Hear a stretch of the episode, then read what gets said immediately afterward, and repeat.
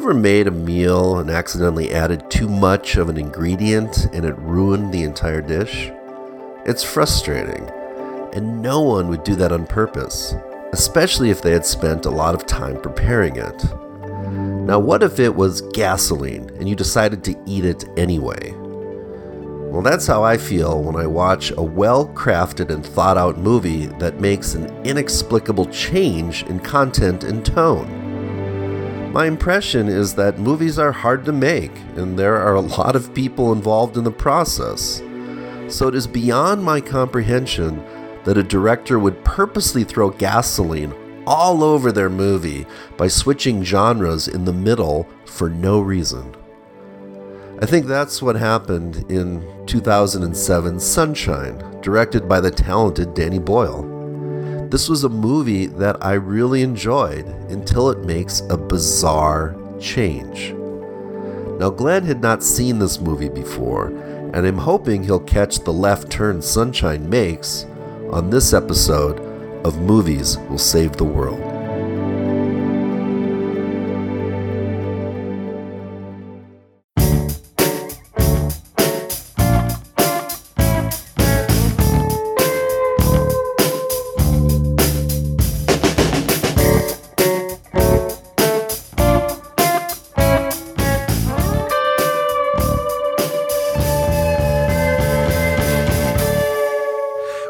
To Movies Will Save the World. My name is Glenn Cooper.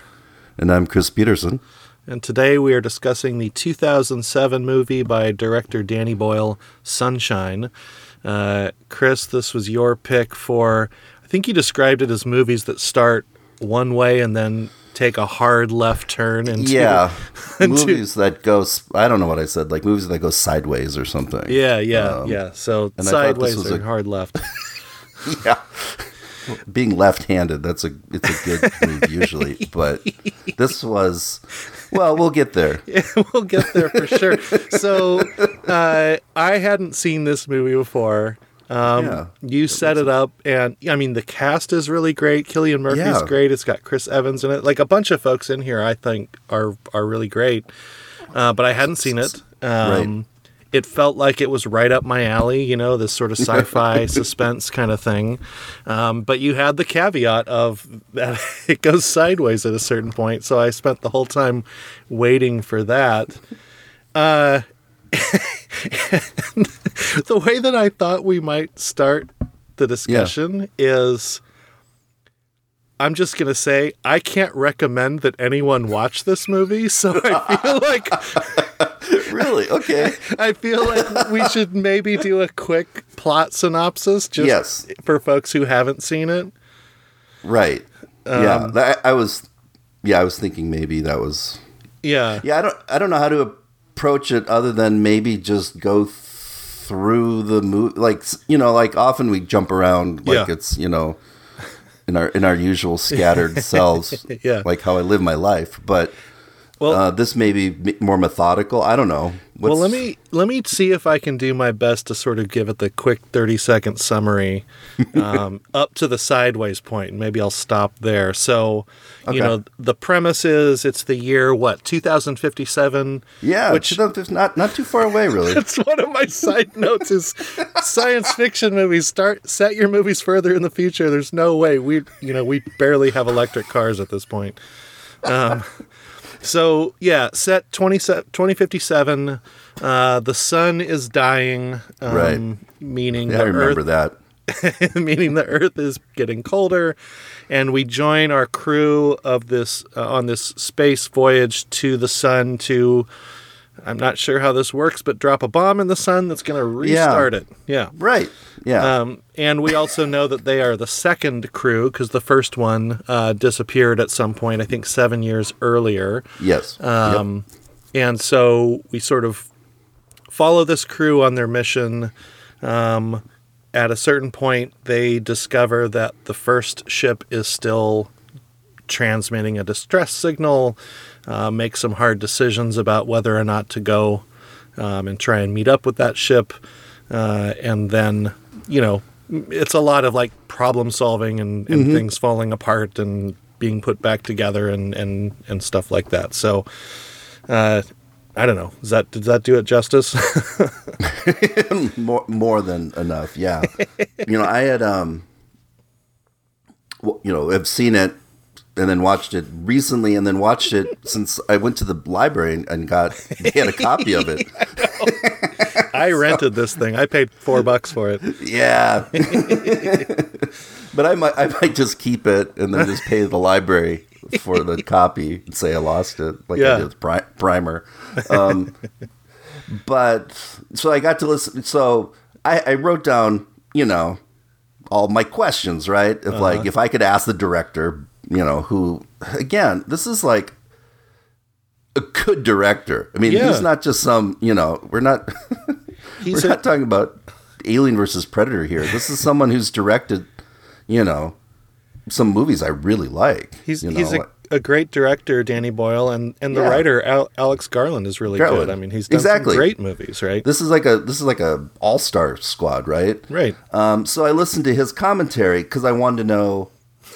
You know, maybe he will describe some of the choices that he made. Uh-huh. Specifically, I was interested in the choice that was made yeah. and why in the hell it was there and mm-hmm. what and um, yeah, I don't know if we where we want to go with that, but it well, was so a lot of my a lot of my a lot of my notes mm-hmm. um, are I can give his response to maybe some of our questions, but okay. unfortunately not all of them. Yeah, which well. Well, let's speculate. let's quickly introduce the cast, and then I think we do yeah, need to talk idea. about what the sideways moment is and why. Okay, because that'll be our is... I mean, the key scene to me is the is that. okay. oh gosh. Okay, we have to get there as quickly as possible. Uh, so Fair enough. So you know our, our star Cillian Murphy as Robert Capa, He is the physicist on the ship. This is sort of his baby. Yep. Um, and he's along to deliver this bomb into the sun. Uh, then we get uh, Rose Byrne as Cassie, yeah. who is the ship's navigator. Yep. No, uh, she's the pilot. Or the pilot. Yeah, sorry, you're right. Yeah. Um, Chris Evans as Mace, who is sort of like the engineer on board. Right. He's yep. the only one that uses a wrench at any point in, in the movie. Uh, Cliff Curtis is Searle, who is, what he's sort of the psychologist, right, or the he, therapist. He plays the yeah, like the dual role of I think he, he like he seems to be the physician, but also right, right. as like the as like the counselor Troi of right. the, of this cruise. So yeah, exactly. Yes, I, I, really liked him. I like that actor a oh, whole totally. lot, and I've seen yeah, him in some other stuff, and he's great. Yeah. Uh, then we get uh, Michelle Yeoh as Corazon, who is sort of the botanist aboard. She's right. caring for all of these plants that are creating oxygen for the ship. So that's part of the how we understand that they can make this journey is that they've got oxygen oxygen producing plants on board. Our our captain, played by uh, Hiroyuki Sanada, is mm-hmm. uh, Kaneda, and um, yep. he's kind of the guy leading the mission. We've got Benedict Wong as Trey, who is the He's the navigator. He's the navigator. That's right. Yeah, yes. which proves to be a key part of the of the story. Yeah, yeah. Uh, and then the last guy rounding out the crew, uh, Troy Garity as Harvey. Um, like of all the names in this, you know, he's just Harvey. that was a funny choice. I thought it was too. Yeah, because he's such a Harvey in the movie too. he is, he is like... such a Harvey. so you know, so yeah, we have like you know, like we just went through this list of like excellent actors. Yeah, for, you know, for the you know, for the most part, ones that I know, mm-hmm. um, and this this was you know for instance for Chris Evans this was very early on his career I right. think he, he, had just been in the Fantastic Four movie so he hadn't even so this is pre um, Captain America Chris Evans as you can tell because he's you know yeah more but, slender yeah um, yeah I know but he's still working on those biceps like they were yeah no he's still like out of yeah. his shirt he, he's um, still Chris Evans I yeah know.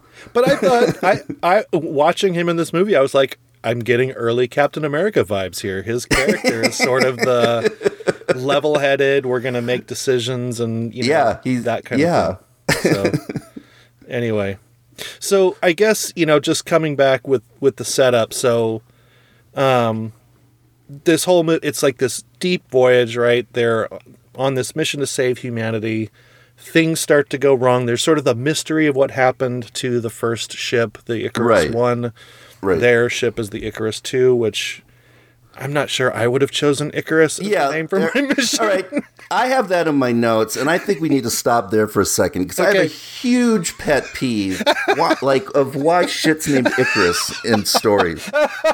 Because it- they, are they not aware of the mythology of Icarus, Or, like of the actual myth, like of what he did? Uh, it was because his all right. So his his dad Daedalus made these wax wings, right? Mm-hmm. And like his son Icarus was screwing around, and of course, you know, the thing is he flew too close to the sun and died. like it's, It's- it's it's it's a warning about human hubris. It's You so freaking on the nose for this movie, right? I know. Like, and they and he and like Boyle talks about the decision, and he he was like, well, you know, made sense to call it Icarus, but not for the reasons I thought he would say. Because did he was say? thinking. Well, he I don't know. I was I swear he'd never heard the story before because he described it. As like Icarus was save the world or something, you know, which is not. Wow. That's that is like that is totally not. so Icarus two is a hilarious name. It's like we're gonna call it failure number two. You know. doomed mission number I two. know, I know. It's like So, it, would be like if was- all it'd be like if we named all of our like space shuttle missions like Challenger Seven, Challenger, Yes. the one that blew up on Oh, the I know. You know? It's a. It was. It's a. It, yeah. It's so. It that is just a running theme in a lot of, especially science fiction and stuff Yeah, like that, yeah. where they they utilize that term or that name without like. There's a huge weight behind that name that's not a good connotation. No, this is so. This is a problem I have in a lot of movies. Like we talk about suspension of disbelief, and like Right. you can accept certain premises in. Sure. Like there's a whole bunch of stuff in this movie that doesn't really make sense. but oh, that's oh, okay. Absolutely. Yeah. you know? Exactly. But yeah. the things that I can't handle are human beings not making decisions that human beings would make. And right. no one involved in the planning of this mission would not know the story of Icarus and choose it as its mission title. You're like, are you shitting me? You're calling us Icarus? Right, And but- Icarus two? Icarus 2 is hilarious. But screenwriters do that shit, right? They throw it. Oh, pe- oh people know yeah. that Icarus has some connotation to the sun or connection to Right. it. So we'll just go with that. Nope, nobody digs further. Uh, no. Yeah. it- yeah, I thought he would talk about maybe the irony of the name or something like that. And he totally like, no. They thought it sounded cool basically. Oh, and like no, it's that was Well, it's like- uh, okay, maybe then uh, humanity in 2057, because their only solution to fix the sun is to drop a bomb into it. maybe they really are that dumb. I don't know. I don't know. Cuz you're right. I I you know, the entire prem- premise to like jumpstart the sun, you know, or or that it's the sun is dying already. right. Um, okay, fair enough. If that's all right, if that is your plot, you know, if that's what this Right. story is, okay, I will accept the fact that this is a possible thing. And I did, of course, look it up um, to see like, and somebody had wrote, you know, commenting on the science of this movie. Um, and saying like, yeah, like theoretically it's possible, but you'd need like a billion ships of that size to do it. Yeah. Like one, like when you think of like it's supposed, the bomb is supposed to be. They make it sound so huge, like the size of Manhattan, right? Right. But like it's, it's the sun. It's not- Manhattan is nearly not that big compared to the Earth, much less the sun. Manhattan gets licked up in one little solar flare. yeah, it's it's like it's the size of four football fields. You're like, ooh, you know. I so anyway, that that's like okay, right. I had heard, I had heard that originally it was supposed to be the mass of the moon, but they didn't think that was as Oh. believable. Oh no way. no, a moon a moon ship would have been kind of cool. Um, I could I could see that. yeah. Uh, Like a, anyway. death, like a death like a Death Star or something, right? yeah, it's not a moon; it's a space station. Yeah, so so we get right. Um, we get all the way up to uh, getting to the the sideways moment. Um, yeah, they pick up some broadcast from the Icarus One, figure out they're going to be close to it. There's some conversation around rerouting. Uh, they decide to reroute. There's a mistake that goes along the way. People have to go out, and we start to people start to die. Um, and then they finally connect up with the first ship and f- see that you know it's I don't know if it's sort of like implied as like a mass suicide kind of thing, but everyone's dead as yeah. far as we know. Yep, exactly. Uh, and then it goes batshit sideways as exactly, and, and goes from this what up to that point was a pretty good, interesting sort of sci-fi film with some really interesting conversations and moral dilemmas and com- you know things like that that happen. And then it just turns into a slasher film where there's exactly. one surviving you... guy. so I'm glad I wasn't the only one who noticed that. No, I, the, I immediately after watching this, I went to my wife and I and I said, I feel like I've watched Apollo 13 mashed up with Nightmare on Elm Street. Exactly. Like, That's totally what it is. It's, no, it's it. Um, let me let me describe something that um, Boyle lays out in, in his the beginning of his commentary, and I think this this is this is actually what makes me sad because he had this great movie there. Yeah. He really did. Mm-hmm. Um, because his main his main influences for this film, and you're I mean you probably already know what they are without me saying it. I mean obviously Alien, mm-hmm. the the first one because yeah. it's overall esthetic mm-hmm. the idea of the crew and yep. and all of that. It's um, dark. It's gritty. It's not all yeah. smooth and shiny. Yeah, and there's friction in the crew mm-hmm. and things like that. Um, and then 2001, obviously, mm-hmm. because there's the voiceover of the the, Icar- the Icarus, right, and right. just some the clearly scenes almost stolen from that. Mm-hmm. And then Tarkovsky's um, Solaris, which mm-hmm. they which they remade with. Um, so with Clooney. Yeah, it was. Yeah, it, it, was a it was a remake of it, um, but the original is again obviously much better. Mm. But and and he he divided science fiction movies, and I don't know if he came up with this idea, but it's really I think it's true. And I thought about it. They're, they're kind of like two types. There's mm. like he called sci-fi realism mm. and then sci-fi fantasy. So obviously mm. St- Star Wars is in the fantasy realm. It's like a it's it's like a it could be any kind of story. It mm-hmm. just happens to be in an alternate sort of you know different technology and different universe and different you know aliens and stuff. And mm-hmm. then the sci-fi realism, which is more of you know this you trying to make technology believable in some right. way, right? And and then he described in there's like three rules. this is actually this is actually important. I thought because it was like I'll I'll start using this idea. So in in sci- sci-fi realism, there are three things you need. One is a ship. There mm-hmm. always has to be a ship in it. yeah. Two, and a crew. Yep. Um, you know, people on it. And three, there is a signal. There's mm. something that instigates what the right. crew will do. And right. all those movies have that, and so mm-hmm. does our movie today. Sunshine has the signal. Yeah.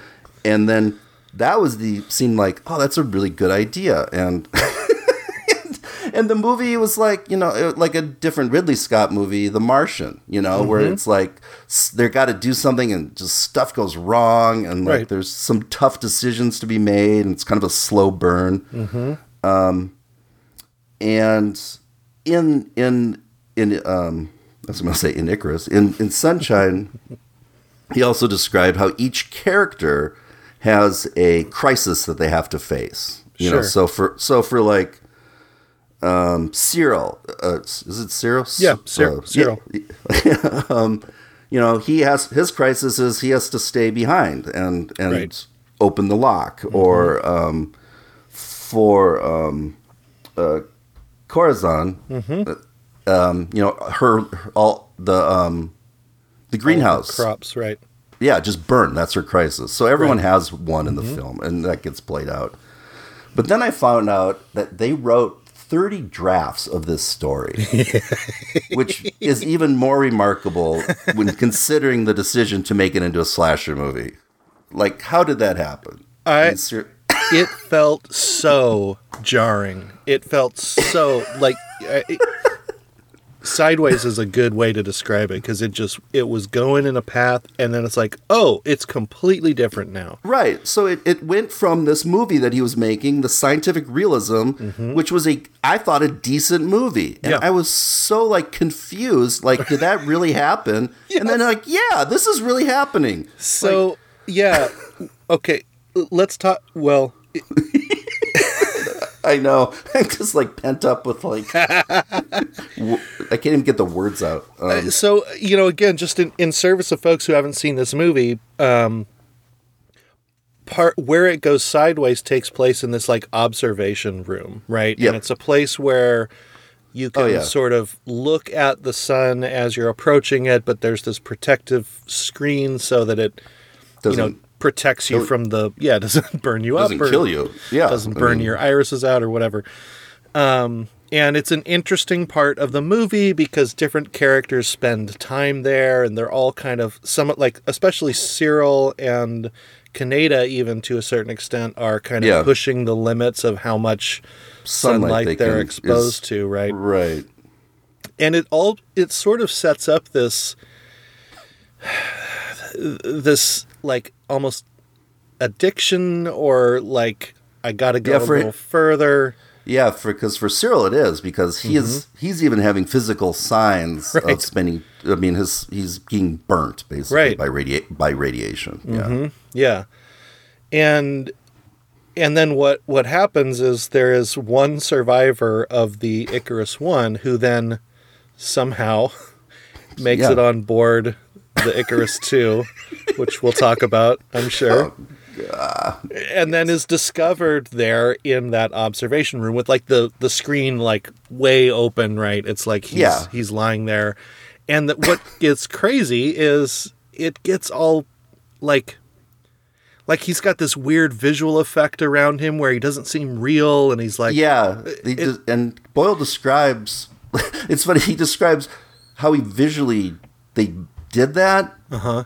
But it he compared it to all right, so he compared what he did there to the famous scene. if you say Trainspotting, what's the first scene you think of? I said, "Oh, you you know Trainspotting." The toilet. Precisely. That's exa- he's like it's like the toilet scene in Trainspotting, where it, it goes it goes out of reality and then comes back. But in this time he's it's out of reality but stays out of re- well, you know? yeah exactly. It doesn't come back. He's he's no. now, he's created a monster and and yes exactly. s- so much of what happens in this movie is just like oh now this is happening. Okay i guess we're doing this now. And that guy showing up in that way was not only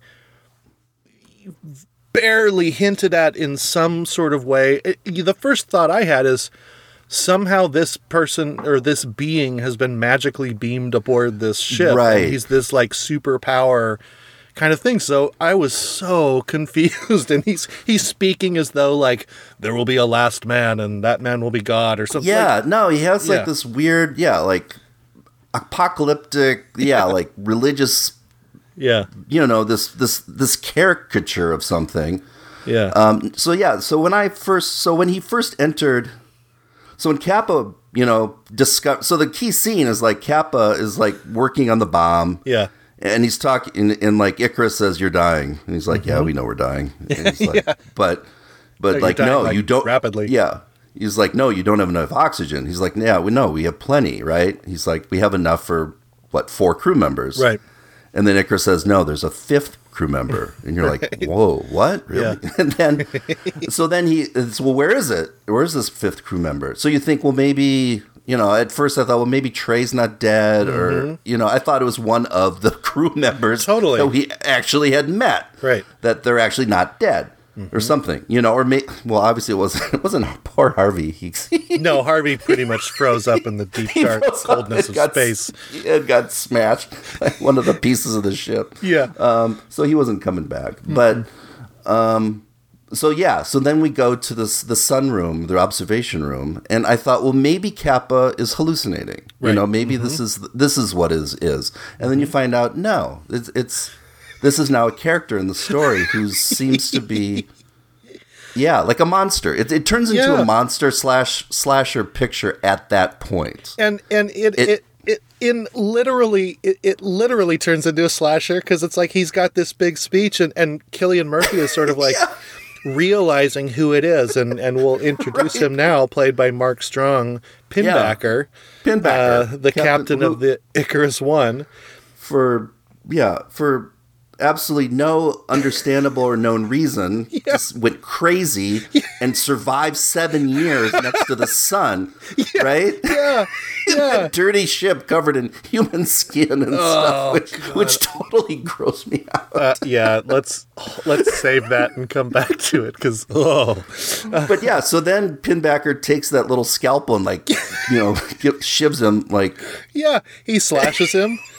And Cillian, but yeah, why? Don't know. And Don't also, know. I just uh, the side note I made on that little scalpel thing is the fact that it's like vibrating back and forth. I thought I laughed out loud at that. I was like. Uh, Wow, it's just little, it's like so an electric toothbrush that's yeah, sharp. it was. I thought it was like, oh, we have one of those in our kitchen to like mix cappuccinos. Yeah. Um, and then it just turns into your, you know, people being stalked through hallways by this guy who also, again, looks like Freddy Krueger because he's all yep. burned all over the place. Um, and I read that, like, it took five hours every day to put that makeup on. And, and then can't even see it. You can't see it. They, they totally blur it. If I was Mark Strong, I would be fucking pissed. like I have to sit through this and then just gonna blur yeah. it out. He should ask for yeah double pay for like yeah. going just because of yeah.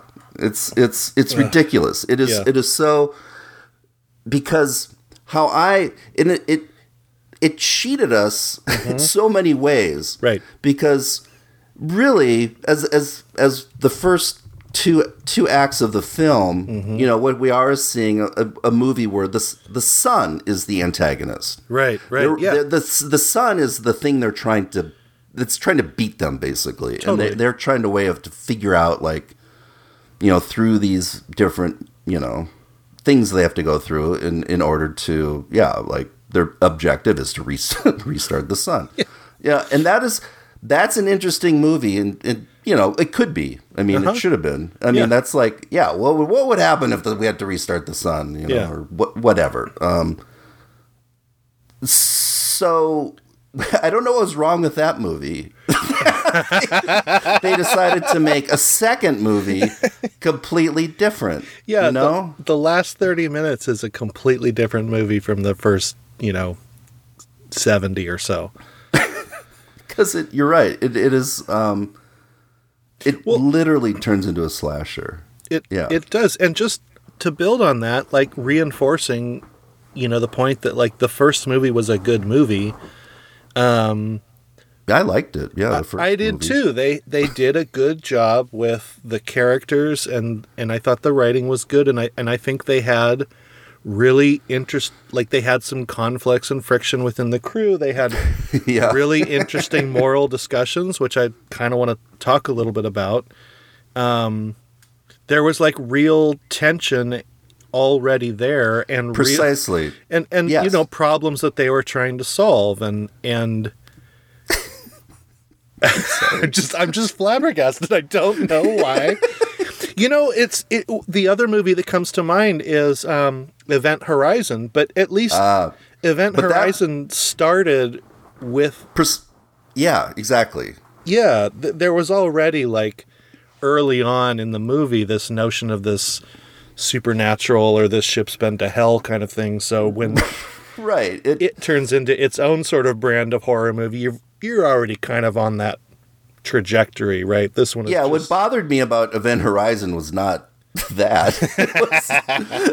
was, um, the movie I love to hate, but be, because yeah, because that didn't trick us into thinking, oh, this is an intellectual, right. philosophical mm-hmm. discussion of you know the human condition. I mean, it's Event Horizon was clearly, you know, what it was. And yeah, it's just a horror sci-fi. flick, yeah, God bless know? it, right? Right, I mean, right. yeah, you know what's funny about that is is this movie set up all of these other, you know, there's the notion of like we said, the sort of addiction to the sun. There's like a spirituality component, yeah. you know. Yeah. There's all these interesting things they've already set up like uh, even when Kaneda, the captain, is dying, right, and he's being mm-hmm. Exposed to the full power of the sun. Full power of the sun. Yeah, Searle yeah. is just on the com saying, "What do you see? What do you see?" see. Like, there's this bigger meaning here that this movie is trying to set up, and then it just like flushes it down the toilet and just starts yeah. stabbing people in the back. No, exactly, because you built, you built actually. That's the whole point. It's yeah. all this energy to build something, and then you just just flush flush it down the toilet. I mean, it was like, yeah, here. Um, may, may, maybe that's what Danny Boyle means when he says it's like the worst toilet in Scotland. It's like I, I just built this beautiful thing. It's funny that he used that example because I thought that's exactly what it feels like. It feels like we just dove into a we've, shit, you know, pile of like. We've taken this wonderful nonsense. We've taken this wonderful actor Ewan McGregor, a very beautiful looking man, and thrown him into the worst toilet in Scotland.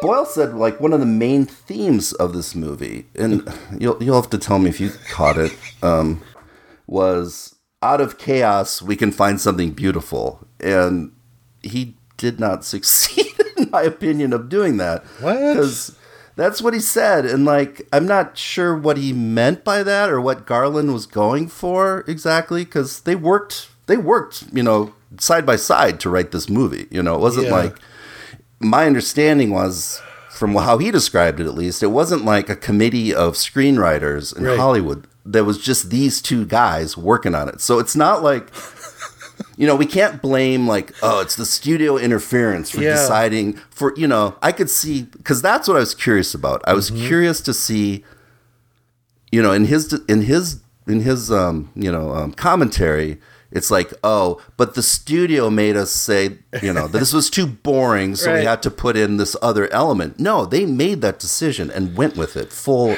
you know, full in. Uh, talking about this movie makes me angry and angrier about it. oh no, it, it was it was so infuriating because he based it on such good science fiction movies right. I love, mm-hmm. and really did like I thought this this is a you know when I first saw it I thought this is a really you know interesting story and I'm with him and then yeah just to I I'm trying to think if I've ever had an experience like that where a movie was like I thought was working so well. I yeah. mean, there, there's movies that are bad that do this all the time, right? Sure.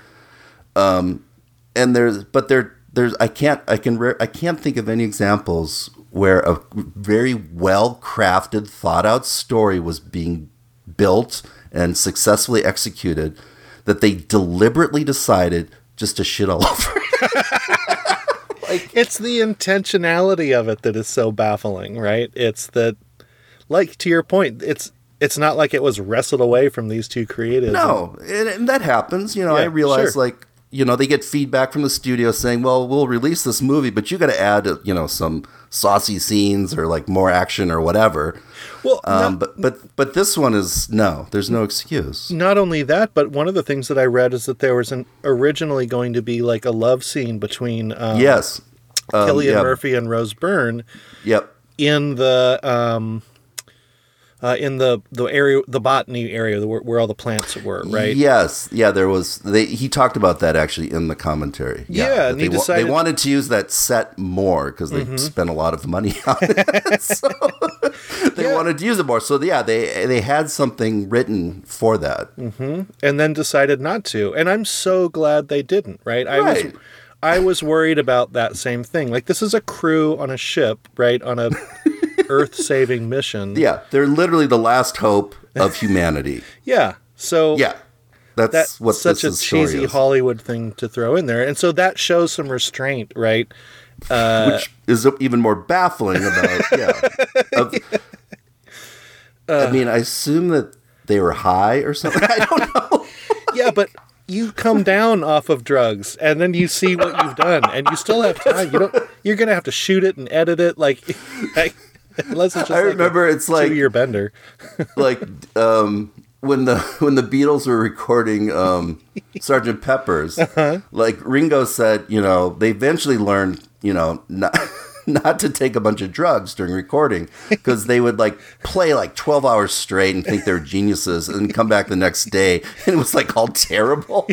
so they made a rule like we're just not going to do that anymore during recording because oh, you do you think you're a genius and then you mm-hmm. and they are and then you come away it's like yeah that was but yeah. no you're right to your point yes if they were high they'd eventually would have come down so we can't use that excuse either yeah, I, I don't I don't understand. Um, uh, this is this may be a diversion or a side note here, but a sideways turn, a left turn. so, another Danny Boyle film I really like is Twenty Eight Days Later. Yep. Yeah, which is also written by Alex Garland. Totally, and also stars Cillian Murphy. Um, yeah. Hmm. Yeah there is a little bit of a turn in that movie. Again, spoilers right. for folks who haven't seen it. From your kind of zombie movie to then it's like Cillian Murphy attacking the soldiers. I I do wonder if maybe there's more here that's just part of Danny Boyle and uh, uh, Alex Garland's makeup that sort of leads them down these paths, and maybe this one just stands out because it is so bizarre. Yeah, like like I would just assume someone would tell them at some point, you know, like, "Hey, are you that's sure a bad you idea." Wanna, yeah, like, are you sure you want to do this? Like, the actors even like, right? They yeah. they signed up because, like, for instance, all right.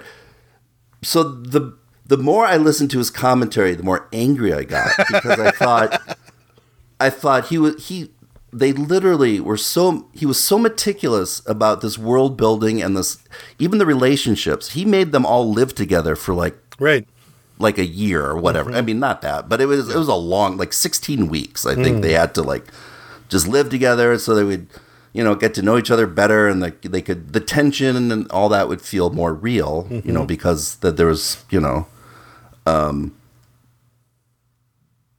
because of, you know, the nature of like I don't know how long this mission I don't know how long it takes to fly to the sun, but yeah. I'm assuming it's it seemed like a long time. Um so he he made all these very you know int- like you know writing backstories for all mm-hmm. the characters that the that the actors would know like like for instance um, benedict wong's character trey mm-hmm. i guess you know his backstory is he was a computer genius who hacked like shut down the world's power grid or i mean he was like right, a, right. he was he, he was like a like a yeah like a like a prodigy mm-hmm. like this you know of course it doesn't come up right the story. In fact, it seems like he's not a prodigy. um, but like, just to go to that extent, mm-hmm. um, you know, it's it's because it's like you said, it's scientific realism is what he's he was what he was going after, mm-hmm. and then just trying to make like a crappy horror film after that. You know, it's so it doesn't. It truly makes you wonder what the, the the whole discussion because that's what I was really hoping to find out, but there there was nothing. It was, yeah. it was just it was just as if like yeah, it's the most sensible thing to do. It it feel it feels like you have a a really accomplished chef who has hmm. put together uh, an incredibly you know seasonally appropriate inspired farm to table type you know four course you know seven course meal or something like that all of this sort of carefully crafted um, um, dishes and then right before bringing it to your table, like just s- squirts ranch dressing all over everything. You know, it's like I, I was going to say right. squirts battery acid all over, makes you eat it. I mean, I, true. I like but, ranch dressing, but I like to dip like tater tots in it. I don't like it on my like foie gras. Yeah, you know. Well, yeah, no, it, because it, it yeah, it's a good. It, that's a good one, Clint, because it does it.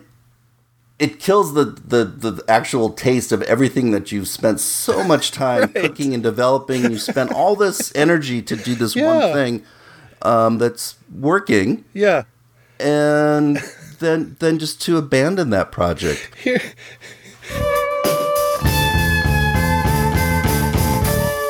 So we've spent a lot, a lot of time bagging on this movie because of the choice Probably not enough, at the but... end. well, we, we we got a little more time, um, but I think part of what makes it so infuriating is like I think there are a couple of really interesting ideas and really good scenes in this movie yeah, um, that happen earlier on. Um, one of them that I really really enjoyed is when the whole crew is together and they're talking about whether to um, whether they can go and investigate the first uh, Icarus mission, right? They're right. like, oh, we'd be really close to it. And what what's really cool about this, I think, is, uh, you know, Chris Evans's character, um, uh, Mace, is just immediately like, no, we're not doing that, right? And and he's yep. bringing up the point of like, our mission is paramount, like like above everything else. Um, and then you know, and then there's some discussion around it, and and Searle, you know, brings up some counterpoints and he's like, well, you know, we we could divert, we could get another shot since this is our only shot, etc. And I think what I really appreciate about the way this scene plays out is it's a believable sort of based in science and logic and reason discussion, you know? I mean, Searle makes a couple of assertions and then he gets pushed back on and it's like, well, that's an assumption. And he's like, yeah, that's true. And this is yeah, an assumption. He, also true, right. Yep. He it. Yeah.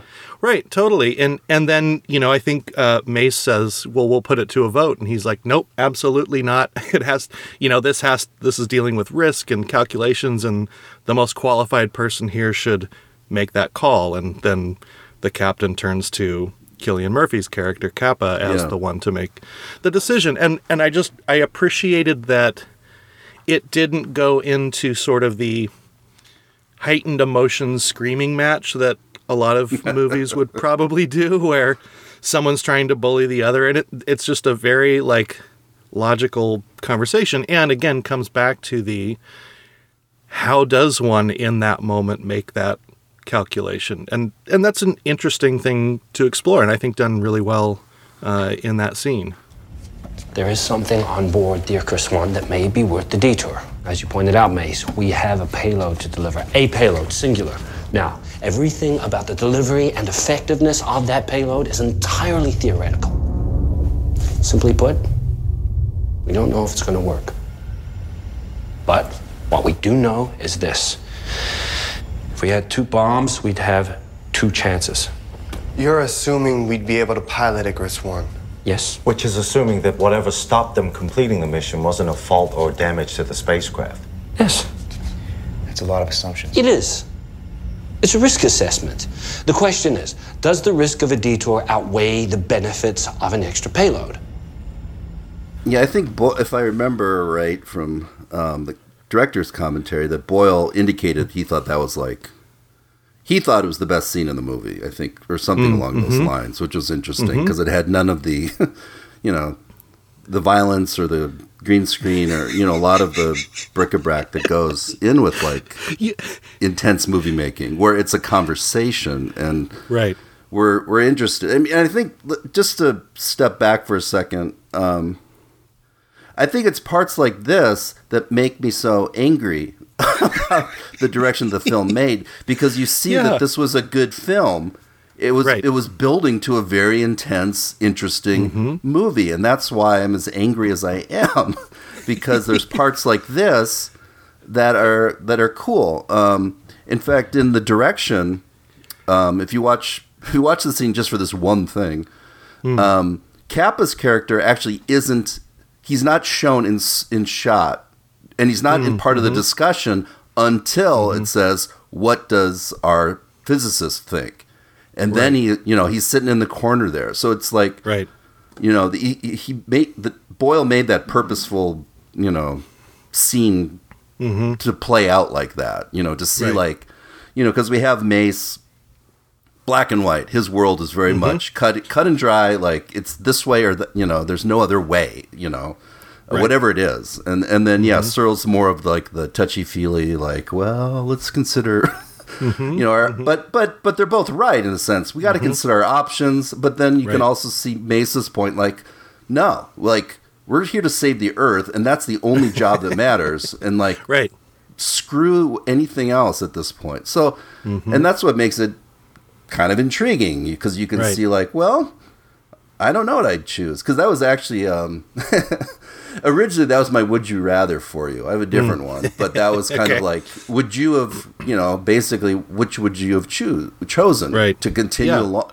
I mean, knowing what we know later, yeah, obviously yeah. they they made, they made the wrong choice, but at the time, you know, the point being like, well, two bombs are better than one. Um, right. Yeah. Yeah. I mean, I guess that's a good point. Um, and and it's followed up right in the scene where uh, Cillian Murphy's the physicist right is talking to the captain and walking through his yeah reasoning about how to come to this decision right and he makes yep. the point that like you know all of this is theoretical right or, or maybe it's Searle that makes it earlier but the point being like this is our best thinking, but man, when it comes down to it, we don't know, right? And that becomes yeah. sort of the tipping point over into, well, it's worth some additional risk to have two shots at it if if one fails. Yeah, um, because there's yeah, exactly. There was no there's never any guarantee that's I mean that's the interesting point of this mm-hmm. is that yeah. there's no guarantees any of this will work. yeah. Know, and of course fr- from I don't know if you believe in science, but it does seem like a stupid idea to begin with. I, am I'm, I'm I'm willing to like go along in the ride and think like that's yeah. something you can do, right? You know? Yeah, yeah, yeah. Launch uh, nuclear yeah. missiles into the sun, and you know, just. I want to. I, I don't want to do this right now, but I do want to come back to some of my seriously like WTF moments. Like, why did any of these people have to be like? Anyway, why isn't this fully automated to begin with? And all right, I got that know. in my notes too. Like, where are the robots? How come yeah. not robots doing all sorts of crap? You know what I mean? Yeah, totally. Yeah. Yeah. Um, anyway, so that that was again that was a scene filled with human tension mm-hmm. about like obviously they're just sitting around a table deciding the fate of humanity, right? Yeah, like our future. Um, you know, what should we do? And that's, I mean, that would be an interesting conversation to be a part of if I was a, you know, a person. But and yeah, and I, I really, I mean, those are the parts of this movie that I really appreciate. Like, I am a sucker for good science fiction and action and that kind of thing. Um, but this movie has a real kind of underpinning of moral dilemmas and decision making and logic and, and, and human tension that I think is way more compelling in a movie like this. Yeah. Um, which again, to your point, makes it all the more infuriating when it's just thrown out the window at the end. So yeah, yeah, when they abandon that tone and that mm-hmm. um, you know that atmosphere, and it's again, it's from the source material that he was influenced, Boyle's influenced by that. I think added the good parts mm-hmm to the movie. In right. fact, I would go as far to say that Boyle directed an awfully good movie. It's the screenplay that sucked. I mean, mm. in a sense, mm-hmm. or half the screenplay did. Um, sure, right. Because there are other instances that you really feel the tension. Mm-hmm. Um, you know, like. although this is also a peeve of mine as, as well as something. All right, so we get to the point where um, I thought it was a great scene. I will start by saying that, but mm-hmm. Um, so they have to go outside the mm. the the Icarus two, mm-hmm. and and fix the you know the, they're going to lose the the com towers and the, right. but they have to fix these panels mm-hmm. or else what they're going to like burn up or something. They have to right. adjust they have to adjust the dish outside for some some yeah, for some reason. Right, there's yeah. always that, you know. It's like fighting on top of a train. You know, there's like no, there's there's no reason for anyone ever to do that, but we have that a lot in. Yeah. Evidently. Let's add way more risk to this scenario. right. So again, that's my point about robots. Why aren't robots out there scraping tiles or whatever? but here, but the point that get so well. Actually, let's go back even farther further is that um, I just love it that like they, like and to me this is believable. Where like Capa and Mace just have like a fist fight, right? like, I, I think that's just awesome. They added that in there because you know it happened. It would right. like like these two guys like just get on each other's nerves and mm-hmm. it's gonna break at some point you know yeah. it's yeah. it's just like you know just shut up i hate you know the way you yeah. smell and i don't want to you know it's like the lighthouse right it's, yeah right it's like everything about you bugs me and so uh-huh. it's eventually going to come out right um, but so they're deciding who should go out yeah. and fix the panel, right? And yeah. like we've we've already established the most important uh, person on the ship is Capa, uh-huh. right? That's yeah. the one guy we cannot lose. Right. So May says, "I volunteer. I volunteer Capa. Yeah. And everyone, everyone's just cool with that. Like I, I yeah, that's that it. So yeah, that's that's right. That's the rules. If if you get volunteered, you got to go. you got you got voluntold. yeah, like I and thought. He, yeah. I and then he just goes with it too. Yeah, exactly. Like, oh, I guess I gotta go. Like, no, like the captain didn't say, let's see, me and Capa. Right. We're the top of the food chain. We'll do the obviously most stupid, dangerous thing in the history of the world is go outside on a spaceship next to the sun and fix yeah. some crap. Well, that you know, I mean, they should have sent Henry, honestly, or Harvey. Sorry, Harvey. Oh, Harvey was the guy to send. yeah, clearly, he's just, he's just not doing comms he, right he now because there's yeah, no comms. There's up. no comms. The thing, the lights, the, the, towers, I mean, are knocked out. So he's gonna yeah. have no job. Send him out. right. Well, and and you know, this is so tangential, but like, uh, you know, this is what I appreciated about like the Star Trek: The Next Generation versus just, the, the, original. It's like the original is like Kirk is on every away mission. Every like, yeah, mission. beam beam me down to the surface. And in Next Generation, like Picard's it's, just like. you, you go, Riker. Yeah, yeah Riker, yeah. you go. no, which made more sense. Again, you don't send the captain out to do right. the grunt, the grunt work. Yeah. You know, he's he's the mm-hmm. captain. It's, yeah, totally. Anyway, but that, that, that was one of my little peeves. peeves about yeah. that. But but other than that, I thought the scene itself was really mm-hmm. cool. I mean, if you right. hadn't killed the captain off and sent Cap out there, um, yeah. it, well, it was it was very it was very it was tension filled. It mm-hmm. was like I want you know, I mean, it was visually yeah, compelling. Precisely. Yeah. You know, it, it, it had all the elements of something that the antagonist again is the force of nature, the sun. Mm-hmm. I mean, right. which is something we totally need and is ultimately very scary and destructive. Yeah.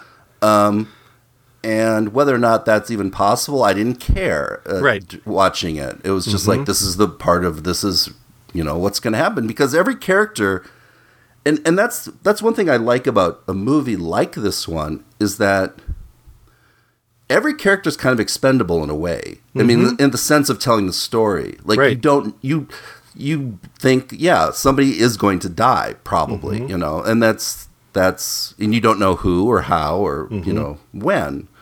Um, and that that creates real tension. It's right. not for, it's not force fed to you like. Mm-hmm. Um, well, the, and that kind of gets a little bit into the other scene that I wanted to talk about that I also thought was really good, which is when you know, everything's gone sideways. Um, right.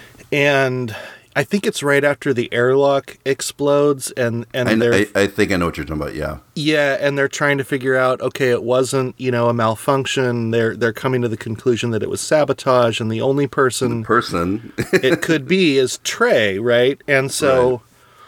The question gets put to like, should we kill him, right? And right. yeah, and and Mace is like, yeah, we should, right? And then and then I I thought it was just a really interesting choice for Cillian Murphy's character to in that moment be sort of voice what should be voiced at that moment, which is are we going to put the yeah. entire survival of our home planet at risk for one person? And then without hesitation, he's just like, yeah, kill him. We'll have a vote this time. Unanimous decision required. So, you know where I stand.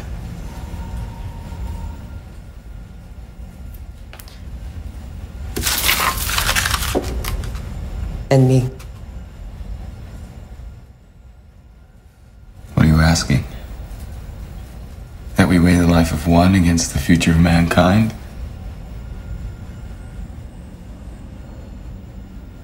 Kill him. Yeah, yeah, exactly. And it, yeah, I mean, you felt like, man, that is cold. But on the other hand, like, what are you going to do? I mean, right. I mean, and to be fair, on honestly, I don't know, like, um, you know, Trey was a was a broken man, obviously, but, right. they still kind of need a navigator. The person they did need was a botanist at that point. at that point, she's yeah. she's taking up oxygen. Her job is done. she should have volunteered. Like, yeah, um, take me. Yeah, but it's like, no, no, Trey, he's like totally messed up. Let's get Yeah. rid of him. You know, Yeah. it's like, yeah, but you don't even have a greenhouse. What are you doing here? Um, you're as useful as Harvey was. Uh, you know, when it comes to the pecking order, they should have, you know, I, I think from now on, future space missions to save the Earth, they should have like a pecking order. They need Decide. to. Yeah, it's not That- even draw straw. Like it's, No, no, that's bullshit. They should, they should say like, if a push comes to shove, here's who we kill first.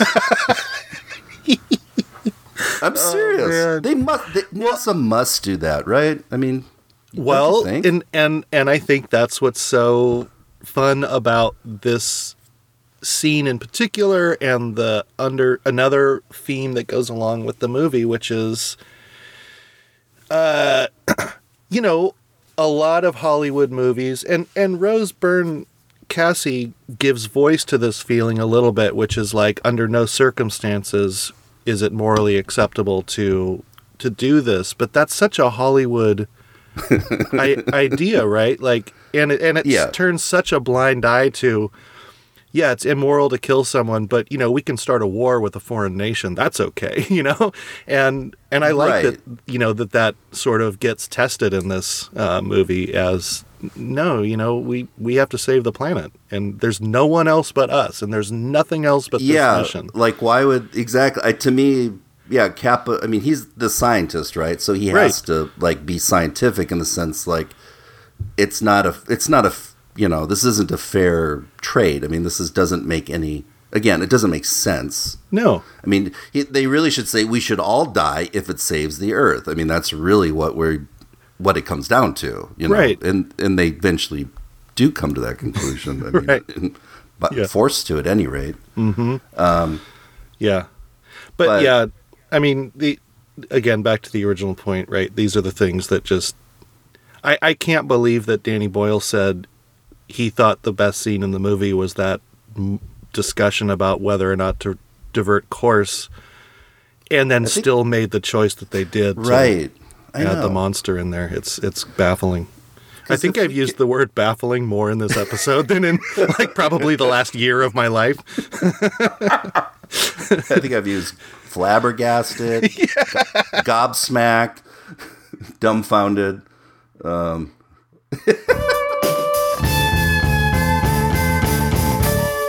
haven't seen all of Boyle's movies, but I've seen like about nine of them, and they're all good. I mean, I I like them all to an extent. Um, Right. Some more, some more than others, and this one could have been maybe one of my favorites, even.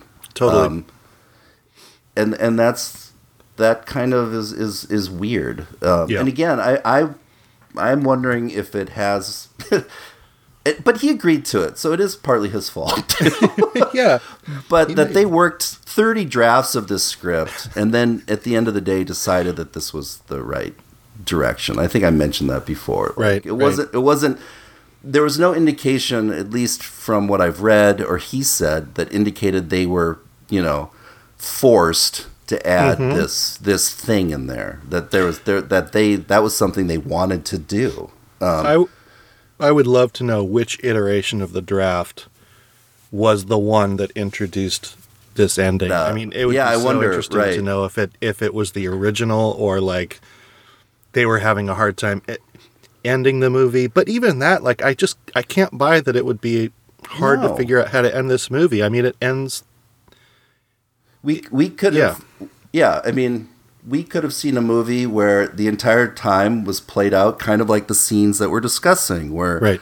things are failing the you know technol the technology could have I mean I it'd be totally believable to me that yeah, they're close to the sun, and technology was acting erratically or something. Right. You know, I would or, think, yeah, that's that's plausible. I mean, who or, knows what happens when you get to the, that close to the sun? Or you could even stay on the theme of like the crew having to sacrifice itself, and yep. maybe like no nobody is accepting that and mace takes it upon himself to start offing people like I could, I, I could write an ending to this well i probably couldn't write it but you know, i could see an ending sure where you, yeah. you still have a somewhat thriller aspect to him like you know just now that would have been i never would, thought of that but that would have been actually more interesting movie that if one of the actual yeah like if it would have been Mace, and he wasn't mm-hmm. necessarily doing it because he's crazy, but no. he's just like the mission. Right. We cannot. We can't be compromising.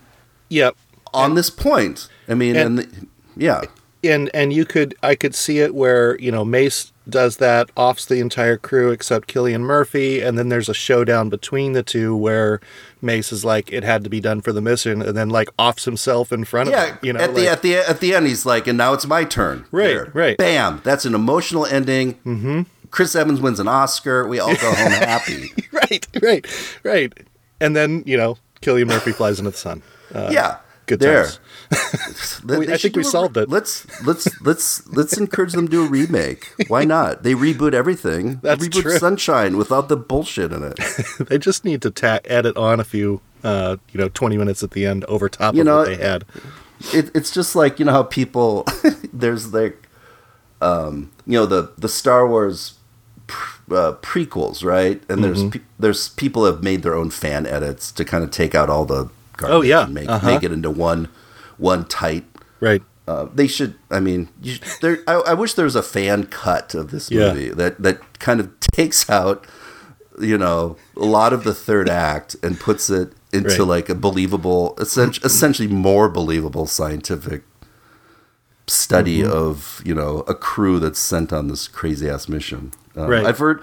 I, I saw the funniest review, and it's and like I disagreed with it because mm. it said this is Armageddon, the film Armageddon. Uh, you know, uh, yeah, I am aware of it. Uh, uh, yeah, so they said it's Armageddon for intellectuals. What? Like, what? What? What intellectual? What do you like? How do you define intellectuals then? Yeah. I would argue Ar- Armageddon is a better movie because it doesn't pretend to be anything that it's not. Yeah, it's it's just all like USA and blowing up asteroids and all that. I mean, well, this is stupid. And I and I think that's what I meant earlier about how you know I I enjoy you know sci-fi and action, but I enjoy them in those kinds of movies. You know, and right. and and the stuff about this is all the the I don't know the smarter pieces or the whatever yeah. the humanity. Because um, I'd like to. One thing I'd like to do is kind of look to why that didn't work. Mm-hmm. Um, if we if we could switch gears to, yeah. you know, let's let's just why didn't it work? Because mm-hmm. there are movies that successfully have pulled off sure things. Um, like for instance, um, just because I've been thinking about it recently, is the movie Predator. Mm-hmm. Um, how that how that t- the tone switched in yeah. that film mm-hmm. um, which is a hard thing to do successfully. Um, most right. most most films really should should stick to one tone. Stay the in their lane.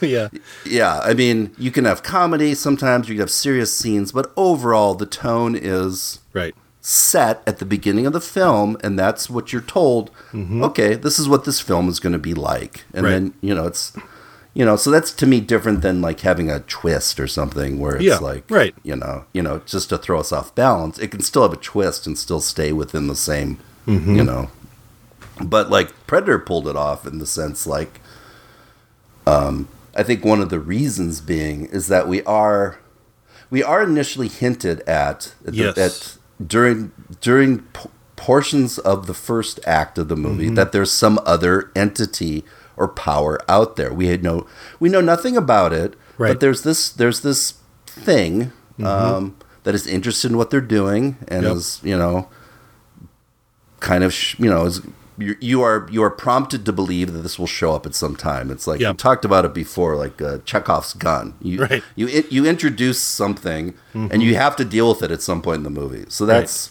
that's where this is going. Um, Yeah, I I completely agree. I mean, there you know, there's so much sort of there is a mystery brewing in Predator Yeah. early on, right? And you get you get glimpses of what's going on. So when it shows up, it doesn't feel like, wait, where did this come from? Why are we? In yeah, all of a sudden, now?" yeah, preci- precisely. It would be all of a sudden they drop that into the story, and you're like, "Whoa, what was that? Was that Yeah. you know? Is it militia guys doing that because Right. you know, or whatever they guerrillas?" Mm-hmm. Um, we that would have been much more jarring and weird Right. if all of a sudden it turned into like this different sci-fi, you know, yeah, film. It, we would have thought, well, that's kind of cheap. Um, to- totally. they I mean, I mean, in this in this movie, Sunshine, right? Like, there's no there's nothing substantial. And I went back and like, I really, you know, because Boyle said, "Oh, we gave little hints," and that's bullcrap. You did Yeah. not. Like, there was there was nothing in those little, you know, like Tyler Durden moments where there's Right, like, right. oh, well, I guess that is a sign that that was Uh-huh. different, but that's not. Right. That- Se- setting up the mystery of what happened to the Icarus one isn't is not no- the same, right? No, and and they didn't build that either. If they would have said, Right. if they would have if they would have planted seeds like there is something that happened on Icarus One that was not yeah. caused by technology and Mm-hmm.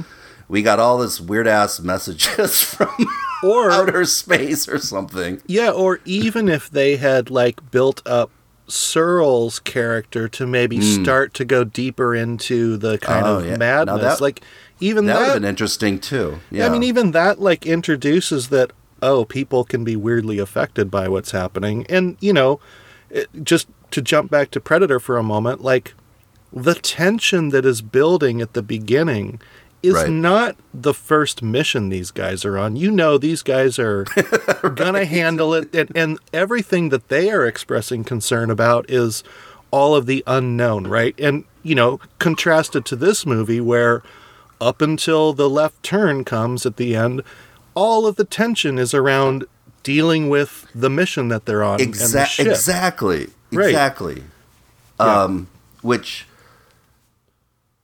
i started to think about no so just thinking about that thinking well why all right it obviously didn't work for me why is that and Yeah. i mean part of it is also like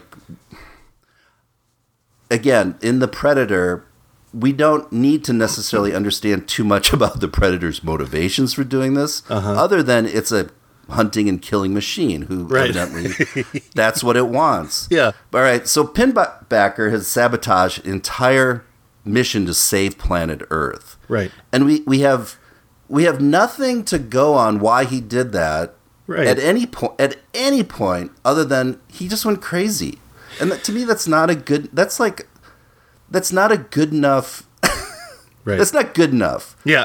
Uh, to, No. to say like just it's it's it's kind of like the che- it's just a cheap it's a cop out, right? It's like the, it, was all a It's dream, just- or it's I- you lazy. know. Yeah, it's lazy writing where you, if you're going to build up a character Mm-hmm. that is going to sabotage the entire fate of humanity.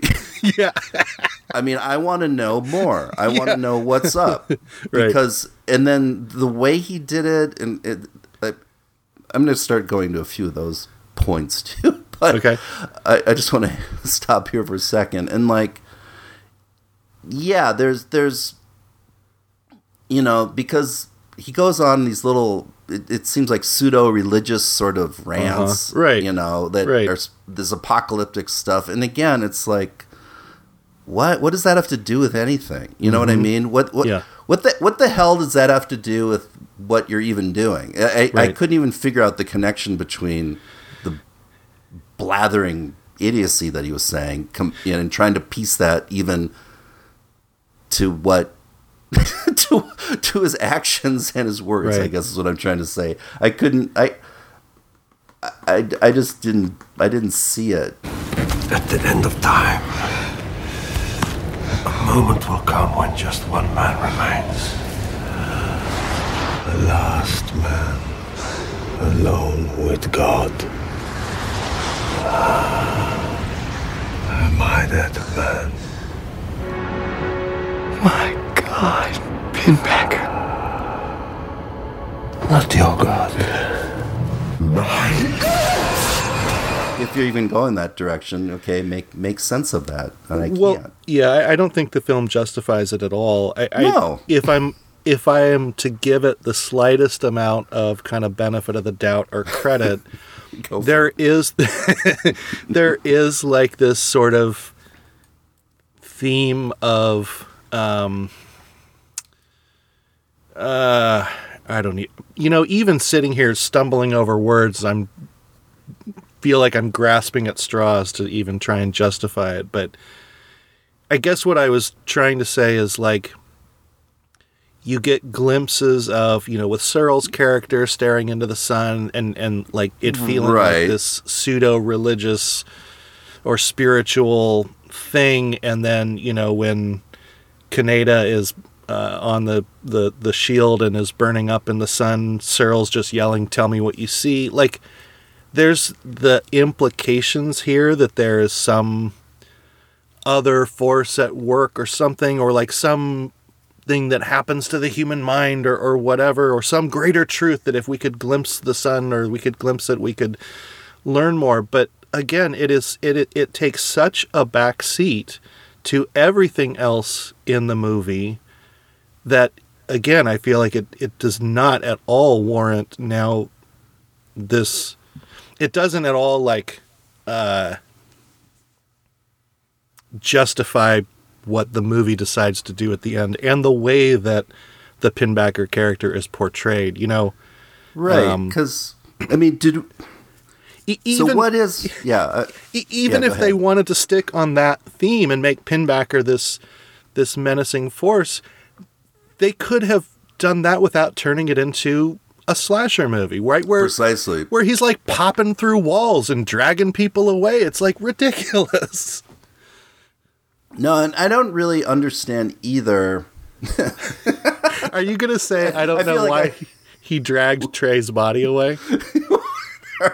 That was- I have that as a minor note, but yes, That that's makes in there. no sense. No, that that's totally in there. Um, but in, but in a in a larger sort of um, let's let's take a larger view here. Mm-hmm. I'm not even sure. Does Pinbacker want to launch the missile or- into the sun, or does he's trying to prevent that from happening? Right? I think I'm yeah, I guess- think he's I'm- trying to. Yeah. he's trying to prevent them Mm-hmm. to do that. For why? If it's does he think it's going to harm the sun, or that it's The- naughty to touch the sun with missiles, or what? I think the only line that get, the only line that uh, uh, provides any explanation there is he says something like, "When God chooses to like doom humanity, it's not Mm. our job to disobey or something Uh, like that." All right. So then why? Okay. That's what I think. Yeah. But that's what I think he's thinking. but then why, like, is he still alive? Why didn't he then just blow up the ship? Like, did he think, like, there's Oh, no, in, there's, n- there's no indication at all that point. somebody else is coming, right? Oh my God, that is such a good point. Like, does, does does he think like, oh, in seven years there's gonna be an Icarus two here? I should stick around just in case they plan to do this again. And I mean, just no, in, and just in case they choose to divert course and right to me on they actually the likelihood of them finding me and Right. the ship and connecting and putting the two ships together, I should be there for that. I don't know. Yeah. No, I mean that's stuff like that is like for for someone who's so obsessed with like burning up in the sun, you you- after he offed his entire crew, that seems like the last thing he would have done. Is right. Why would he still? Yeah, I, I this doesn't make sense? No, because there's no there there again there was there was no reason for Pinbacker to believe that that he, as far as he knew that was it. They're done. Right, There's no right. there's no other hope for humanity. I might as well do my job and, and complete the mission, which is his mission, which is to blow up the threat to the sun or whatever the hell he was thinking. right. Um. No. It- This, so it just starts to get going there. So then then the so then like why so the two ships are are locked together, right? Um, yeah. Wh- why didn't he just murder everyone who was on his ship at that point? Why? why separate the ships, then go sneaking around the Icarus two, and, and murder poor Trey, and then make it look like a suicide? It's such a, it's such an insanely complicated circuitous way to, to, do this. No. and and how does he know how many people are even on the Icarus? Yeah, see, all of this is like um this is this is like the movie wanted those things to happen versus there's any logical reason why those things would there's, happen. Exactly. There's no there's nothing here that it's like Scooby Doo episodes are written with tighter plots in terms of the motivations being old man Johnson haunting the mill. Right, right. yeah, those motivations are clearer to me than anything Pinbacker has done this entire movie. Yeah, there's, I mean, there's absolutely nothing about his character that. Well, but even from even if you say if even if you take it from this guy's just nuts. Uh huh. The, but there's too many calculating things like that. Right. That that make it just. It's not we're talking scientific implausibility. We're talking about to me just like piss poor execution of a script or something yeah. because yeah. it doesn't it, it takes away the realism that we liked i think from mm-hmm. you know the first part of the movie yep and then creates this alternate film that doesn't that doesn't add up to the, right. anything and right. it's almost like we have it's i mean if i didn't know any better if i didn't spend any time looking into the creation of this movie i would think oh, they had to add this in the last second, and it was right. just they had to rush it through, and it didn't make any sense. But no, they were meticulously going through and creating this a character that somehow survived seven years by himself in a spaceship next to the sun. Uh-huh. All right, so so be it. Uh, but then has enough, you know. quick thinking to notice like oh all of a sudden there's another ship connecting here. I'm going to go sneak into that ship and I'm going to sabotage the other one and then I'm going right. to murder somebody and I'm right. going to make it look like I'm covering it up. Yeah. And then and then how does Rose Byrne, for instance, know that Pinbacker's on board when she's hiding in the kitchen or whatever? That would that part too is like yeah. She's she's being, you know, stalked or, you know, mm-hmm. like did she know that there was no there's nothing to indicate yeah. she knew there was another presence on the ship for mm-hmm. all she knows just a light failure yeah. Uh, it just it goes on and on about. I, yeah. There's I, no, there's there's nothing in the buildup of Pinbacker's character that justifies changing the tone of this movie. Yep, agreed. I, I guess is what I is what I'm trying to say.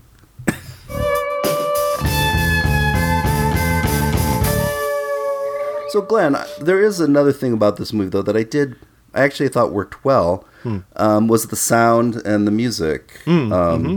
That the effectiveness because they, they, actually use two different. Um, it's unusual. They use two different composers. Huh. Um, so so John Murphy was the guy who worked on um, Twenty Eight Days with oh, him, okay, uh-huh. which I thought was also a really good kind it of is. soundtrack. Um, very very powerful. Bands. And then he yeah, so he did that, and then the band. Um, Underworld. Karl Hyde oh, from Underworld. Awesome. So okay. Under, yeah, so the, the the two the, essentially the two composing teams, very different genres and very mm-hmm. different versions of the reality, um, are used um, musically mm-hmm. by um, John Murphy, and then um, I guess the Underworld, which is this one guy um, who I actually like their music as well. I the, do too. The, the last song. Mm Peggy Sue Sust or whatever it's mm-hmm. called. Uh, that that's that's that's Underworld. Huh. Um, I, which I I think the song might actually even been composed specifically for this movie. Yeah. If um, I hadn't been so irritated at the movie, I might have picked up on that because I really do like that band. Yeah. so that um, you know, besides the fact like I'll, I'll overlook the fact, when you know when they're outside and they can hear the sun, I'm pretty sure you can't, like humans audibly hear the sun. Yeah. Um, there might be some creatures in the universe that can. I don't think we can. Um, but it, it worked nevertheless. That you know the sun is it made it seem like a menacing sort of force. Mm-hmm. But the, the music I thought was well. And and and Boyle mu- movies in usual, it, Boyle movies usually he understands how to use music well. Uh-huh. Yeah, Um, totally. in fact, his last movie, yesterday, did you see that? I have the not. one about. Oh, well, you should see that after we're done here. Okay. Uh, mu- music is used excellently in that one Hmm, um, mm-hmm. because it's a it's essentially a movie about music, um, which is something I understood that he wanted to do forever. So that must have been what his pet project that he had sitting around, which is a much better, which is a preposterous but much better movie than this one. I will definitely check that out. Yeah. Yes. Um, we own it, so I'll, I can I'll mail it to you. Yeah. So I, I, I, I, want to tip my hat at least to a lot of a lot of the look and Mm-hmm. um, atmosphere of the movie was really well done. I and, know. and it, and again, it just it's just an echo chamber where I'm just again repeating the same idea. Right. How how how dare he do this to me and make a movie that I could have really liked, and, and then and then just just destroyed it. It's Yeah. so weird. It is just a weird thing that um he'll have to take to his grave. I agree.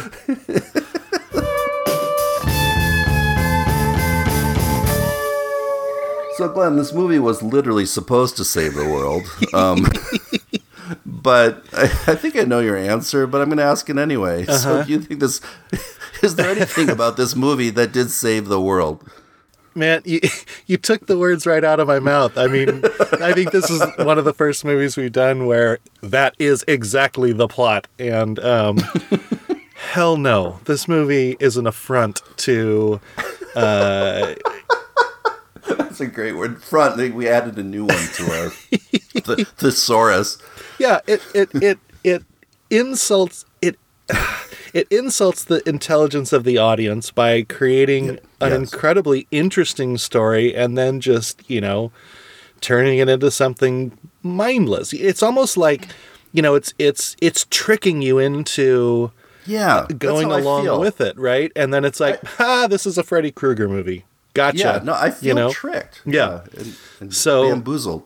Yeah, so no, it it doesn't save the world, and it's it's it's so many things about movies that drive me crazy. I mean, I, I hmm. won't go back over everything because we've talked about it a lot here, but you know, there's just so many frustrating. Like, I obviously I am not a writer, and I have never made a movie, and so I, I am willing to give the benefit of the doubt to you know it's got to be a really really difficult process and to write yeah. a compelling story with compelling characters and then to like shepherd that through studios and the production and schedules and budgets.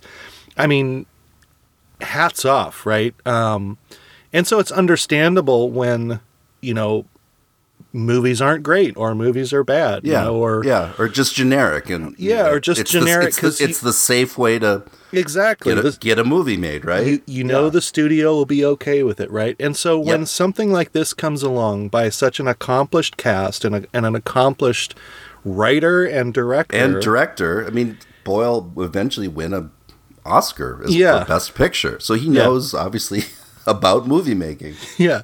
So, so my my final answer is uh, in a, in a world or in a in a movie called Sunshine. That is literally the plot is about saving the world. Somehow, the presence of this movie in our actual reality just diminishes the light that we have in our own world a little bit. So you're saying it actually harmed the world This movie makes our world worse. worse? I think it's a cautionary tale to all film directors. And when you go to film school, you got to watch this. That's right. Like, so do you really want to like do everything wrong? Um, th- This is how you do it. Spend spend your life just crafting this Mm-hmm. story and and then doing whatever you can to destroy it.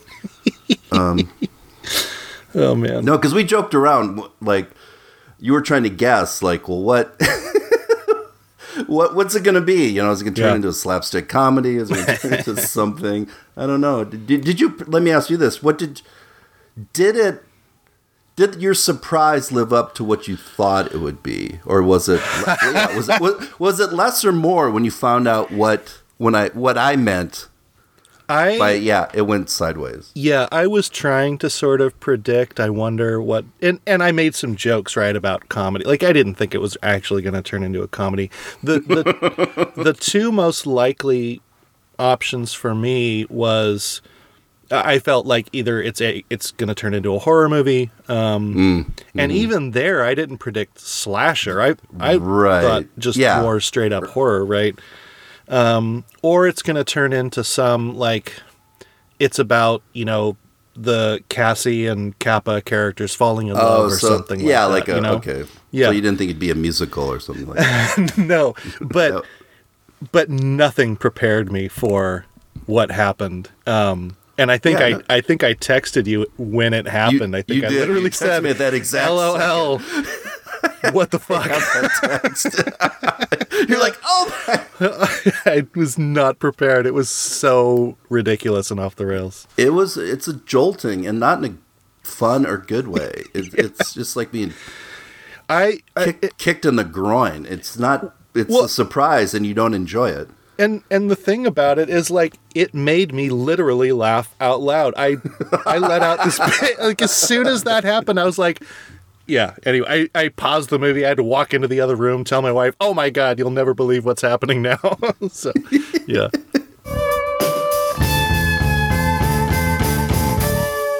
When I mentioned earlier for the Would You Rather, that mm-hmm. initially it was about the course of the mission. And Right. I thought, well, that's not really a.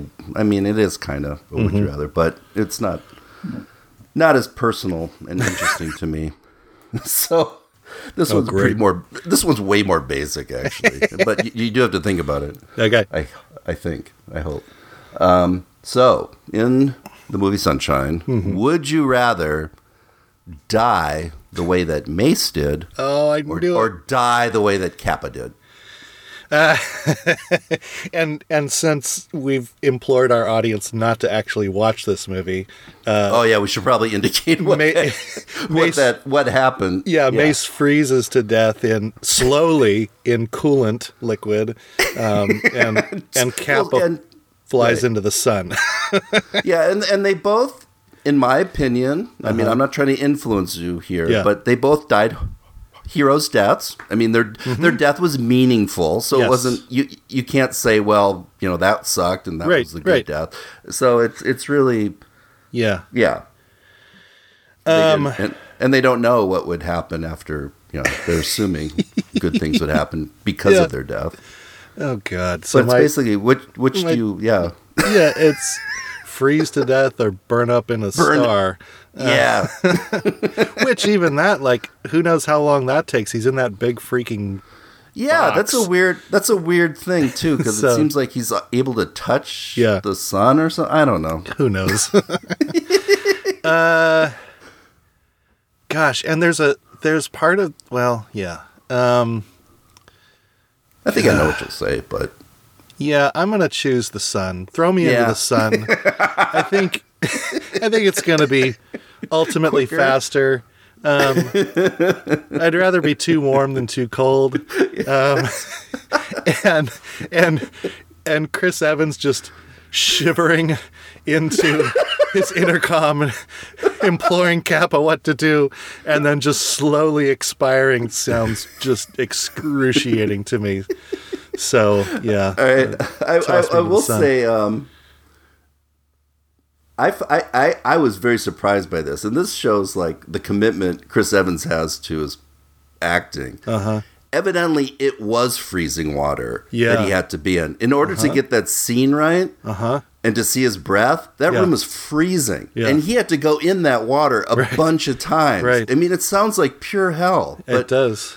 I mean, that's why I think he should have gotten some credit for pulling that off because that, Yeah. that would suck. I mean, know. You know, we think of actors having these cushy jobs, but um, some of them actually have to do things that are uncomfortable. Yeah. Um, but I guess because we're you know growing up in Minnesota, I would have chosen. I would rather freeze to death. Really? yeah. At a certain at a certain point, you just don't feel it. Oh, that's Not that true. I've frozen to death, but I mean, you, you, you get kind of sleepy, and then you're yeah. It, freezing isn't the worst thing to happen to you. I think uh. I'm actually I'm actually scared of fire.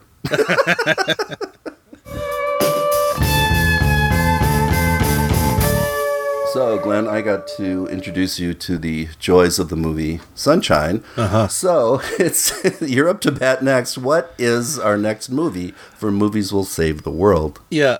I have spent a lot of time thinking about this choice, um, Oh, and it's influenced by a couple of uh, a couple of things. One is um, our next episode will come out on my birthday, so I feel a certain amount of self entitlement. How's that Uh, different than usually how you feel? I'm sorry. That was mean. I No. I'm just kidding. No, that's fine. Um, the other thing that leads into this choice is my anger at you for making me watch Sunshine, even though this is a good conversation. That was uh, payback for another thing. But anyway, go on. The theme that I chose um, is uh, truly awful movies.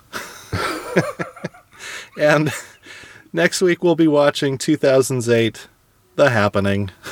oh, you did do that. You are really mad at me, aren't you? Gosh. We've, Oh, wow. We've threatened to doing an M Night movie for a long Yeah, time, and this and has did- got to be the bottom of the barrel. Oh man, yeah, it is. This is gonna be. We haven't. Yeah, this will be interesting um, because we. Yeah, we haven't really done a movie that's just plain Bad. terrible. Terrible, and this this one definitely qualifies. this. I mean, I, I won't say anything because I'm gonna save it all for the show. But Uh huh. this is. Oh man. I will make no more. I will make no more comments until the time has come. It'll be give them time to ripen anyway. Uh huh. Uh huh. Fester and and and yes, and uh, boil over in our our conversation. my these will be the, yeah the most notes that I'll have on any movie. oh God. All right. Because usually, usually I just kind of sandbag your movies, but this time I'm really going to do it. Sounds good. All right. Well, folks, thank you so much for listening, Chris. This, Yes. despite you know, I my pretending to be angry at you, uh, this was a really good movie to discuss, um, and you know, it it Yeah. really was interesting. Uh, besides the the way it went, so so I appreciated the the viewing and the conversation. Uh, and Well, next week, you, next week we will be suffering through Yes. The happening. There's no words to describe. Um,